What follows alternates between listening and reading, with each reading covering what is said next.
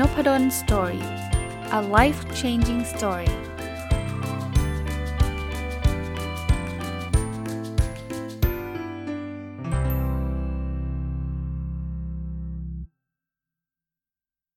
สวัสดีครับ ยินดีต้อนรับเข้าสู่นพดล Story พอดแคสต์นะครับ วันนี้เป็นวันศุกร์นะ เรายังคงอยู่กับหนังสือเล่มเดิมนะครับ คือหนังสือชื่อ niksen ศิลปะของการไม่ทำอะไรเลย เขียนโดยคุณแอนเนตลาฟไรเซนแล้วก็แปลโดยคุณอนักวีเติมสินสุขนะ ต้องบอกว่าก็ไม่เคยคิดว่าเล่มนี้จะรีวิวถึง 3 ตอน ตอนแรกคิดว่าเออเล่มมันบางๆนะ อ่านอ่านรอบแรกเนี่ยคิดว่ามันตอนเดียวน่าจะจบ แต่ว่ายิ่งรีวิวไปเนี่ยยิ่งยิ่งมีประเด็นที่ผมอยากจะพูดเพิ่มเติม มีประสบการณ์มีอะไรต่างๆเนี่ย ก็เดาว่า 2 ตอนน่าจะจบก็ไม่จบนะ นี่ลากมาจนถึงตอนที่ 3 แต่ก็ผมมั่นใจว่าตอนนี้น่าจะจบแล้วล่ะนะครับอะหนังสือเล่มนี้เนี่ยพูดถึง niksen niksen แปลว่าอะไร niksen ก็คือการอยู่เฉยจริงๆ วันศุกร์นี่เหมาะมากเลยนะ เพราะว่ากำลังจะเข้าสู่ loop ของ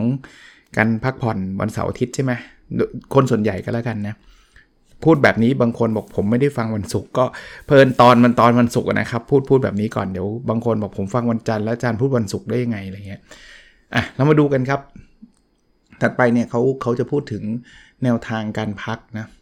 เขาเขาพูดถึงจริง ๆ ถ้าเกิดฟังมาทั้งสองตอนเนี่ยเราจะเห็นแล้วว่ามันพูดถึงว่าพักเราไม่ต้องรู้สึกแย่ จริง ๆ การพักเนี่ยคือการเติมพลังนะครับมาต่อตอนนี้คือเขาบอกการพักช่วงกลางวันครับ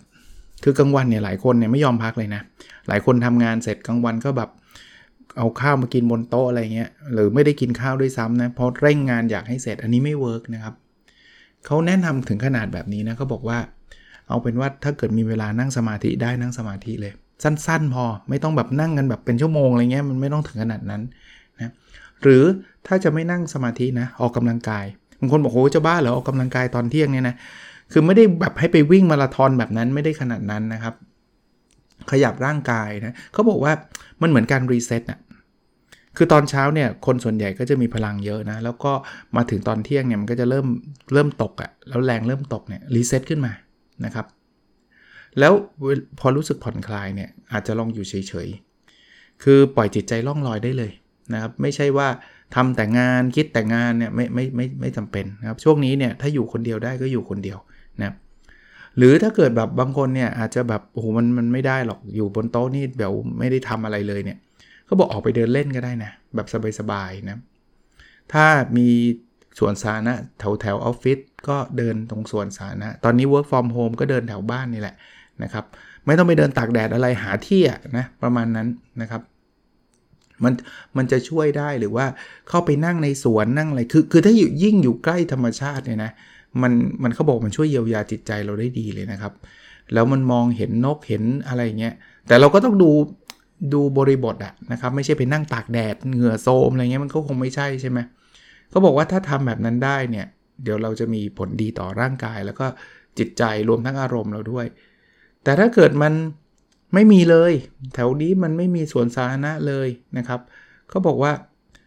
ลองมองหาจุดสงบห่างจากโต๊ะทำงานที่คุณผ่อนคลายได้อย่างเต็มที่ก็ได้ ลองมองออกไปฮะบางทีเป็นวิวสวยๆใกล้ๆเนี่ยลองมองออกไปนะครับ อันนี้ก็จะเป็นการใช้เวลาพักในช่วงกลางวันนะ niksen มันเป็นเรื่องของการพักต่างๆนะครับ กับอีกเทคนิคเทคนิคหนึ่งจริงๆ ถ้าเกิดฟังพอดแคสต์บ่อยๆเนี่ยน่าจะมี podcaster หลายคนก็พูดถึงรวมทั้งในนพดล Story ก็พูดถึงเขาเรียก Pomodoro วิธีการทำทำงี้อะพูดอีกทีก็ได้เร็วๆนะครับอันแรกก็คือเลือกงานที่จะทำให้เสร็จวันนี้นะครับพอที่2เนี่ยเขาบอกตั้งเวลาโดยใช้เครื่องจับเวลาเลยนะครับหรือมือถือก็ได้ตั้งเวลาเป็น 25 นาทีนะครับคือคนที่คิดโพโมโดโรเนี่ยเขาชื่อฟรานเชสโกซิลิโลนะเป็นคนอิตาลีเขาก็เอาไอ้นาฬิกาที่เป็นทรงมะเขือเทศอะเป็นตัวจับ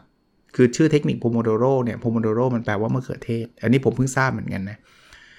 เสร็จแล้วจดจ่อกับงานเลยตั้งนาฬิกาไว้ยี่ห้านาทีนะจดจ่อกับงานเลยทำไปเรื่อยๆเลยไร้สิ่งรบกวนเลยนะ จนกว่านาฬิกาจะดัง ถ้าดังยี่ห้าปุ๊บต้องหยุดนะเขาให้หยุดพัก 5 นาทีทำอะไรก็ได้ ยกเว้นเรื่องงาน จะกินกาแฟจะนั่งเล่นอะไรก็ได้นะครับทำอย่างเงี้ยสี่ครั้งเขาบอกว่า เราก็จะมีเวลาพักถึง 20-30 นาที บอกวิธีนี้ work มากนะครับ ส่วนตัวเคยทำไหมไม่ได้ไม่ได้ทำแบบจริงจังมากมายนะครับ แต่ว่าลองทดลองดูได้นะ อันนี้ก็จะเป็นอะไรที่เวิร์กกับอีกเทคนิคหนึ่งการทำงานนะเขาเรียกกินกบ อันนี้มาจากหนังสือของ Brian Tracy Eat That Frog นะครับ กินกบตัวนั้นซะนะเริ่มต้นงี้เขาบอกหากบให้เจอ กบคืออะไรไหมกบคืองานที่ยากที่สุดครับ งานที่เราเกลียดงานที่เราไม่อยากทำแต่มันต้องทำนะมันต้องทำเพราะฉะนั้นเนี่ยเอาไอเนี่ย เจอเลยว่างานไหน อันที่ 2 คือกินมันเข้าไป เริ่มตอนเช้าไม่ต้องคิดมากเลยทำให้งานนั้นแหละงานที่เราขี้เกียจเราไม่อยากทำนะอันที่ 3 อย่าผัดไปวันหลังโอ้ยเดี๋ยวค่อยทำไม่เอาห้าม อันที่ 4 เมื่อมีกบ 2 ตัวหรือมากกว่านั้น คือมันมีกบตัวเล็กตัวใหญ่อะอ่าอันนี้ก็ต้องทำก็ไม่ชอบ อันนี้ก็ต้องทำก็ไม่ชอบเขาบอกให้ให้เริ่มจากกบตัวใหญ่กว่า ก็คือไอ้ตัวที่ไม่ชอบที่สุดเนี่ยนะครับ เริ่มอันนั้นเสร็จนะครับ เขาบอกว่าพอมันเสร็จปุ๊บนะที่เหลือมันจะง่ายเลยวันนั้นเนะ่ยเอออันนี้ผมมีประสบการณ์จริง เวลาผมทำอะไรสำเร็จที่มันแบบกุ้มใจโอ้ยงานเยอะไม่อยากทำเลยเว้ยอะไรเงี้ยพอทำมันเสร็จนะโอ้โหวันนั้นนี่ productive เลย คือทำงานอีกเป็น4ี่ห้างานเสร็จเลยอ่าคราวนี้วันหยุด คือวันหยุดเนี่ยเป็นวันที่เราอยากพักผ่อนอยู่แล้วนิกเซนทำไม่ไม่ไม่ยากเท่าไหร่ แต่ก็มีเทคนิคนะเขาบอกเริ่มตั้งแต่ก่อนออกเดินทางเนี่ยทำเฉพาะสิ่งที่จำเป็น นะครับอย่าอย่าทำอะไรให้มันวุ่นวายมากมายนะครับ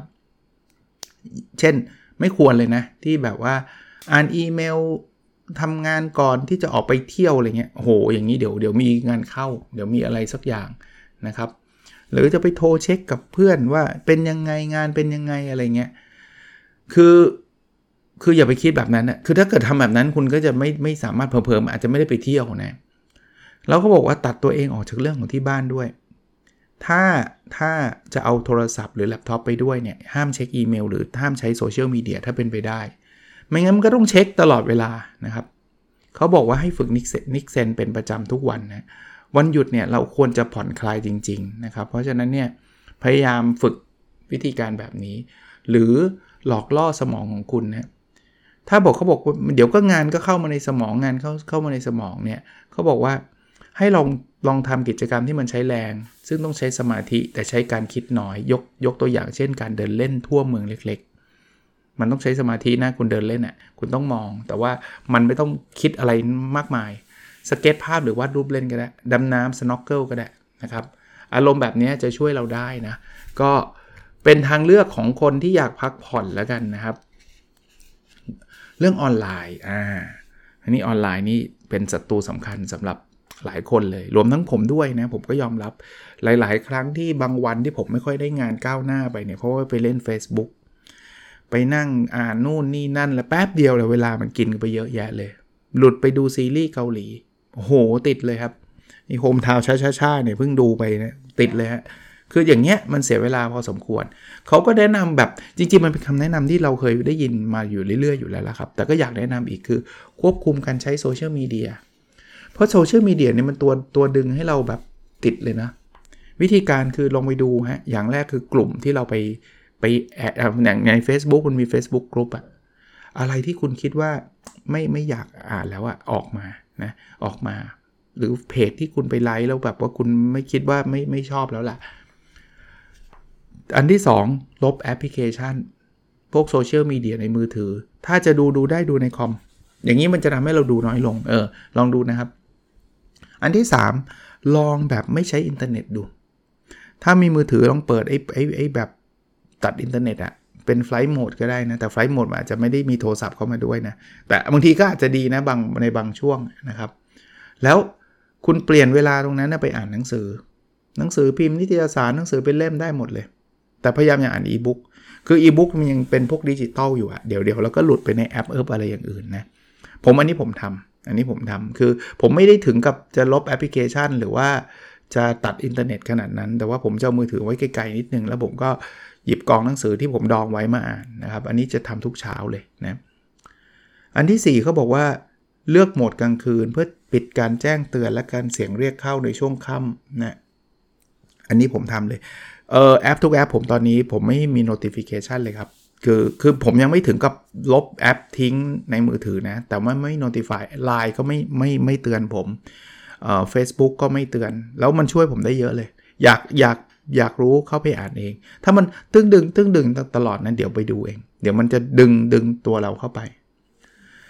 อันนี้ถัดไปนะครับบอกว่าจัดระเบียบหน้าจอ home ด้วยการลบแอปพลิเคชันที่ไม่จำเป็นในชีวิตประจำวันหรือแหล่งข่าว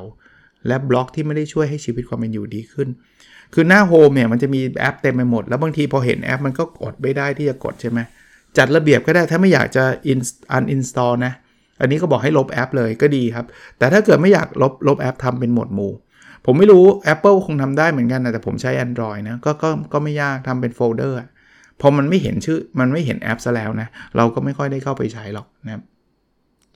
มีพวกแอปประเภทอันนี้ด้วยนะ ให้เราออกห่างจากโทรศัพท์มือถืออะไรเงี้ยลองลองไปหาดูนะครับ ก็หลายๆ อันก็ช่วยเราได้นะอันนี้ก็จะทำให้ให้ให้เราเนี่ยกลับมามีเวลาว่างมากขึ้น เขาบอกว่าเวลาเราแบบไปจดจ่อพวก Instagram โซเชียลมีเดียเนี่ยถามตัวเองตลอดนะ สิ่งนี้คุ้มกับเวลาที่ใช้ไหม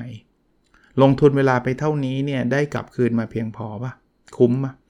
หรือมีสิ่งอื่นที่เราอยากใช้เวลาไปมากกว่าสิ่งนี้ไหมนะครับ มันจะได้คือคือผมไม่ได้บอกว่าให้ทำเลิกทำโซเชียลมีเดียแล้วกลับไปทำงานนะ คืออยากให้กลับไปพักผ่อนแบบนิกเซนนะใช้เวลาว่างๆ พักผ่อนนะครับสำหรับคนที่แบบวันหนึ่งเวลาไม่เคยพอ โอ้โหอาจารย์ ผมมีงานต้องทำลูกสมาชิกครอบครัวเพื่อนสัตว์เลี้ยง คือคือเต็มไปหมดเลย แล้วผมจะทำยังไงดีล่ะ หนังสือเล่มนี้มีตอบนะเขาบอกว่าวิธี การจัดการเนี่ยมันมันจะเรียกว่าอะไรครับ เราต้องบริหารจัดการเวลานะครับ คือเริ่มต้นจากเขาบอกว่าวิธีเผชิญหน้ากับความกลัวต่อการพลาดข่าวสาร คือบางทีเนี่ยที่เราต้องเช็คอีเมล เพราะอะไรกลัวจะพลาดเช็คโซเชียลมีเดียก็กลัวจะหลุดเนี่ยเขาบอกว่าต้องลดความรู้สึกแบบนั้นนะครับ อย่าอย่าเสียพลังงานไปกับการคิดว่าตัวเองกำลังจะพลาดอะไรนะอย่าไปเสียแบบอย่าไปรู้สึกแบบนั้นนะครับ ให้จำไว้ว่าคุณจะได้ แค่สิ่งดีๆ ไม่ใช่สิ่งแย่ๆ ภาพเซลฟี่ที่คุณเห็นอาจไม่ได้สะท้อนถึงความเป็นจริงของเหตุการณ์นั้น คือบางทีเราไปเห็นภาพแต่ดีๆ อันนี้ยิ่งจิตตกเข้าไปใหญ่นะเอ้ยทำไมคนอื่นเขาสบายกันจังวะทำไมฉันฉันแย่อยู่คนเดียวนะครับยอมรับว่าคุณไม่สามารถเข้าร่วมการสังสรรค์ได้ทุกครั้ง เพราะฉะนั้นเนี่ยบางทีปฏิเสธไปได้นะครับนะนั้นคือคือบางคนก็รู้สึกผิดอะเวลาไปไม่ได้อะแต่ว่าหลาย ๆ ครั้งเนี่ยเราเราหยุดกับ การเข้าไปจอยอะไรได้ได้ได้หลายครั้งมันก็ save เวลาเราพอสมควร แล้วเอาตรงๆนะ เอางี้สมมุติว่าเพื่อนบางคนเขาไม่ได้มาสังสรรค์นะคุณเนี่ยคุณคุณเลิกคบเขาเลยปะไม่ใช่ปะเอาเป็นถ้าเราเป็นถ้าเราเลิกคบก็แปลว่าเพื่อนคนนั้นก็สมควรที่เราจะเลิกคบอะ่ะ คือประเภทที่ว่าถ้าเราไม่ไปมันจะเลิกคบเราทันทีเงี้ยก็ดีแล้วละ่ะ เราไม่ไม่ต้องเจอคนประเภทนั้นก็ดีแล้วละ่ะ ถูกไหมแต่ปกติไม่หรอกถ้าเป็นเพื่อนที่ดีเขาจะเข้าใจนะครับ ผมไม่ได้บอกว่าห้ามไปสังสรรค์เลย แต่ว่าถ้ามันเวลามันไม่พอเนี่ยลดละเลิกพวกนี้ เพราะนั้นไม่ต้องกลัวว่าเราจะตกตกข่าวไม่ต้องกลัวว่าจะเป็นแบบนั้นนะครับคนเป็นผู้ปกครองโหอันนี้ยิ่งชาเลนจ์หนักนะมีลูกอีกนู่นนี่นั่นอีก เขาบอกว่าอย่างหนึ่งที่เราสามารถทำได้คือโยกชั่วโมงทำงาน คือถ้าเราอยากจะอยู่กับลูกใช่ไหมช่วงนี้ก็อยู่กับลูก แล้วไม่ไม่ใช่ว่าอยู่กับลูกแต่เล่นโน้ตบุ๊กไปด้วยทำงานไปด้วย มันก็ไม่เรียกว่าอยู่กับลูกนะอยู่กับลูกก็อยู่ให้ให้เต็มที่เลยนะแล้วเสร็จแล้วคุณก็ต้องจัดเวลางาน เราไม่ใช่ว่าจะอยู่กับลูกได้ตลอดเวลาถูกปะเพราะนั้นหาหาตารางการทำงานใหม่ที่มันมันเหมาะสมนะครับเออเราต้องยอมรับความเป็นจริงอะว่าเวลาที่ที่เราต้องใช้มันมีจำกัด เพราะฉะนั้นเนี่ย เขาบอกว่าเราไม่สามารถปรากฏตัวทุกที่พร้อมกันได้ นั้นบางอย่างบางครั้งเรื่องงานมันสำคัญก็ต้องไปที่ที่เรื่องงาน บางครั้งครอบครัวสำคัญ เราก็ต้องมาที่ครอบครัวนะครับเขามีวิธีการแบ่งเวลาครับอันนี้สำหรับผู้ปกครองเนี่ยอันแรกอย่าเข้มงวดกับตัวเองมากนะคือบางอย่างมันไม่ต้องทำเดี๋ยวนี้ก็อย่าไปแบบโอ้โหฉันล้าฉันก็แต่ฉันทุกอย่างต้องเป๊ะเป๊ะเป๊ะเป๊ะไม่ต้องถึงขนาดนั้น อันที่2ที่ช่วยได้เยอะเลยครับ คือการรับ ความช่วยเหลือจากคนอื่นครับ ถ้าใครมีตังนะ จ้างคนมาช่วยทำงานบ้าน ไม่ใช่ว่าโอ้โหฉันงานที่ทำงานก็ทำกลับมาบ้านก็ต้องเลี้ยงดูลูก เลี้ยงดูลูกเสร็จปุ๊บ จะต้องมานั่งกวาดบ้านถูบ้านล้างห้องน้ำอะไรอย่างงี้โอ้โหมันมันไม่ไหวอะ่ะถ้ามีกำลังนะอันนี้จะจะช่วยเราได้เยอะ ถ้าไม่มีกำลังลองดูญาติญาติเรานะช่วยเหลือซึ่งกันและกันได้ไหมนะครับ เอาเอาของคนไทยคุณปู่คุณย่าคุณตาคุณยายเนี่ยอาจจะช่วยเทคแคร์หลานได้บ้างนะในบางช่วงใช่ปะ่ะแล้วคุณปู่คุณย่าคุณตาคุณยายก็แฮปปี้นะในการได้ได้ดูแลหลานอย่างเงี้ยอันถัดไปคือทำงานร่วมกัน คือเรากับคู่ชีวิตเราอะนะครับจะเป็นสามีหรือจะเป็นภรรยาเนี่ยตกลงกันเลยว่า วันนี้ใครจะทำอะไร เราทำกับข้าวนะ ให้สามีดูลูกหรือว่าเราดูลูกนะ ให้สามีไปทำกับข้าวหรืออะไรก็แล้วแต่นะครับทำงานร่วมกันนะ อีกอันหนึงคือเขาบอกว่าปกป้องเส้นแบ่งของตัวเองนะคืองี้คือเขาบอกว่าถ้าแบบสมมติว่าลูกจะต้องแบบใส่ชุดแล้วเราต้องใช้เวลาแบบมากเลยในการทำชุดขึ้นมาเองอย่างเงี้ยก็ต้องบอกลูกตรงๆว่าทำได้แต่ว่าได้ประมาณนี้นะ มันคงไม่ได้หรูหรามาก ๆ คือปกป้องคือบอกเขาอะนะครับบอกความจริงเขาว่าเขาเราทำได้ หรืออาจจะต้องซื้อให้เขาแทน ถ้าถ้าพอมีเงินนะครับ อีกอันหนึ่งคือเปลี่ยนช่วงเวลาเดินทางเป็นช่วงเวลาอยู่กับตัวเอง อันนี้ผมชอบทำนะคือฟังหนังสือเสียงพอดแคสต์ฟังเพลง อันเนี้ยมันจะทำให้เราแบบใช้เวลาที่เราต้องใช้อยู่แล้ว เช่นการเดินทาง หรือการออกกำลังกาย ให้มันได้ประโยชน์ดับเบิลขึ้นมาอีก อันนี้ทำประจำอันนี้ทำประจำแต่ก่อนผมฟังหนังสือเสียง แต่พอมีพอดแคสต์ผมก็ฟังพอดแคสต์นะครับมีเดี๋ยวนี้มีแบบนี้ด้วยนะ ผมมี Kindle นะ แล้วผมขยายมันตัวใหญ่ ๆ นะ แล้วผมวิ่งแล้วผมอ่านหนังสือไปด้วยได้นะคือตอนนี้ผมทำแบบนี้ด้วยนะ คือกด Kindle ไปเรื่อยๆ แล้วมันวิ่งธรรมดาวิ่งในลู่นะครับ ผมไม่ได้ไปวิ่งข้างนอกนะ ถ้าวิ่งข้างนอกไปถือ Kindle ก็แปลกนะครับ วิ่งในลู่นะไอ้ไอ้ treadmill อะนะครับ ก็ก็สนุกดีนะครับ อีกอันหนึ่งเขาแนะนำตื่นก่อนลูกครับ ให้มีเวลาของตัวเองสัก 20 นาที พอคือพอลูกตื่นเนี่ยผมเข้าใจเลยเพราะเด็กเล็กๆนะคือเขาคอนซูมเวลาเราหมดอะแม่พ่อนู่นนี่นั่นเต็มไปหมดเลย แต่ว่า ถ้าเราตื่นก่อนเนี่ยเราจะอาจจะกิบกาแฟอ่านหนังสือพิมพ์อะไรได้ได้ได้ได้บ้างนะ แล้วเขาบอกว่าหาเวลาอยู่เฉยๆหนึ่งคืนต่อสัปดาห์ เช่นตกลงกับสามีบอกเฮ้ยพาลูกไปเที่ยวหน่อย ขอคืนนี้ขอพักนิดนึงใช่ปะ่ะนะหรืออยู่กับลูกหน่อยอะไรอย่างเงี้ยนะครับ ให้ให้มีเวลาแล้วก็ให้เวลากับเขาด้วยนะเขาก็ควรจะมีเวลาสักหนึ่งคืนต่อสัปดาห์ มันก็จะไม่เบิร์นเอานะครับ สำหรับเด็กก็เป็นเหมือนกันนะ บางคนบอกว่ายุ่งเนี่ยมันมีเฉพาะผู้ใหญ่ไม่จริงนะครับ เด็กก็มีความยุ่ง แต่เด็กยุ่งเนี่ยเด็กยังไม่รู้จักวิธีการจัดการเวลาส่วนใหญ่อะผู้ใหญ่ต้องมาช่วยนะ อย่างแรกนะ expectation หรือว่าความคาดหวังที่คุณพ่อคุณแม่มีกับลูกครับเขาบอกอย่ากกังวลในการปั้นลูกให้ฉลาดกว่าคนอื่นมากนัก บางคนเนี่ยโห จะเรียกว่าแบบติวเข้มมากอะลูกมาตั้งแต่แบบตื่นนอนจนกระทั่งแบบ เข้านอนห้าทุ่มนี่อ่านหนังสือล้วนๆไม่ได้เลย แล้วก็จัดครูสอนพิเศษทีๆเลย นึกภาพนะตื่นมาก็แบบเหนื่อยอ่อนละหวยโรยแรงแล้วไปเรียนโรงเรียนมาเจ็ดแปดชั่วโมงก็หมดแรงแล้วกลับมาบ้านยังมาติวติวติวติวติวติวติวติวห้าทุ่มค่อยนอนอย่างเงี้ยคือมันไม่ไหวไงอย่างนี้มันมันมันไม่ได้ แต่ว่าบางคนบอกอุ้ยเราให้ลูกชิวๆแต่ว่าตัวเราอะ่ะกับเป็นคนที่บ้างานมาก ๆ อันนี้มันเป็นแบบอย่างที่ไม่ดี เพราะฉะนั้นคุณอยากให้ลูกได้รู้จักพัก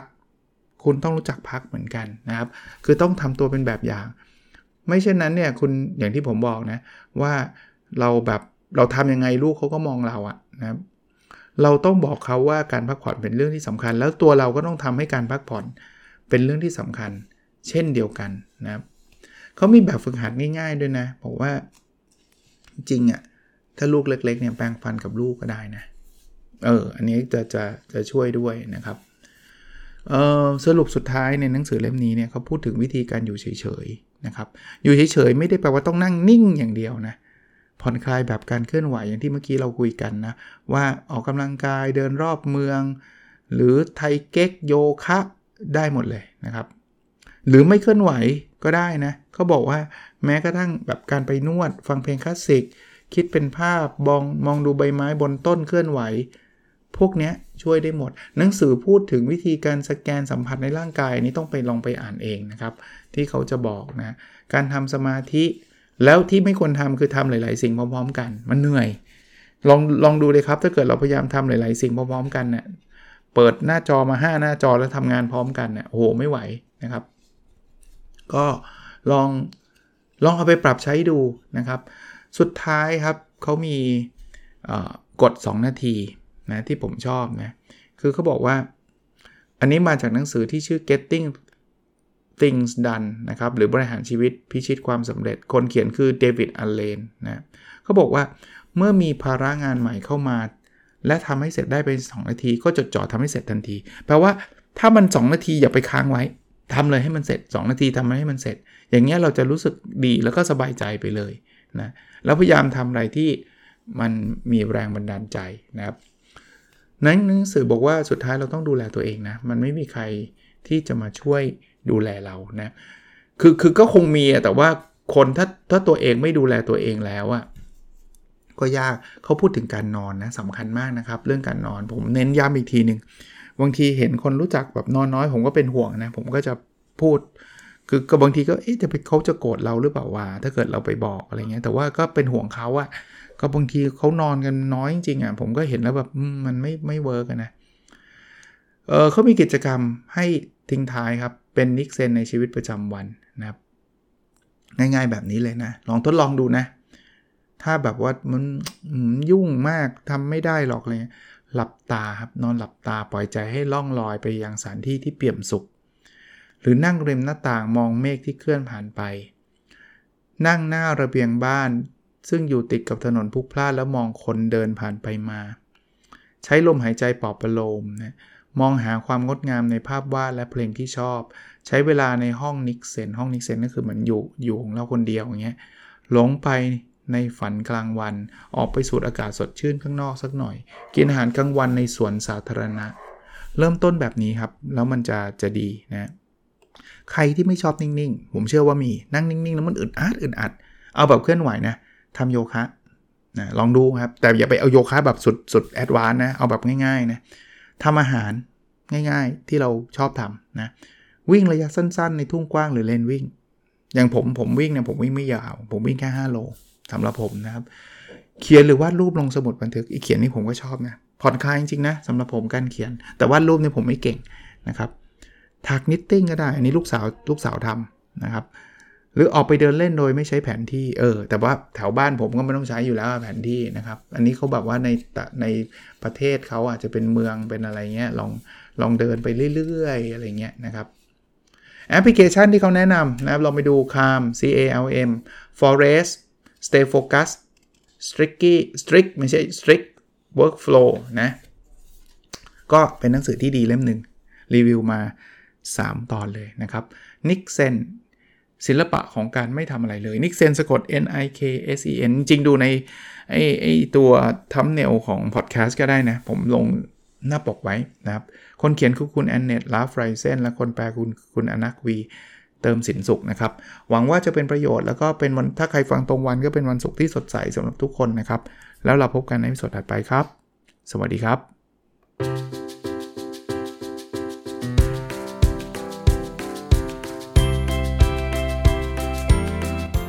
n o p a d o n Story a life changing story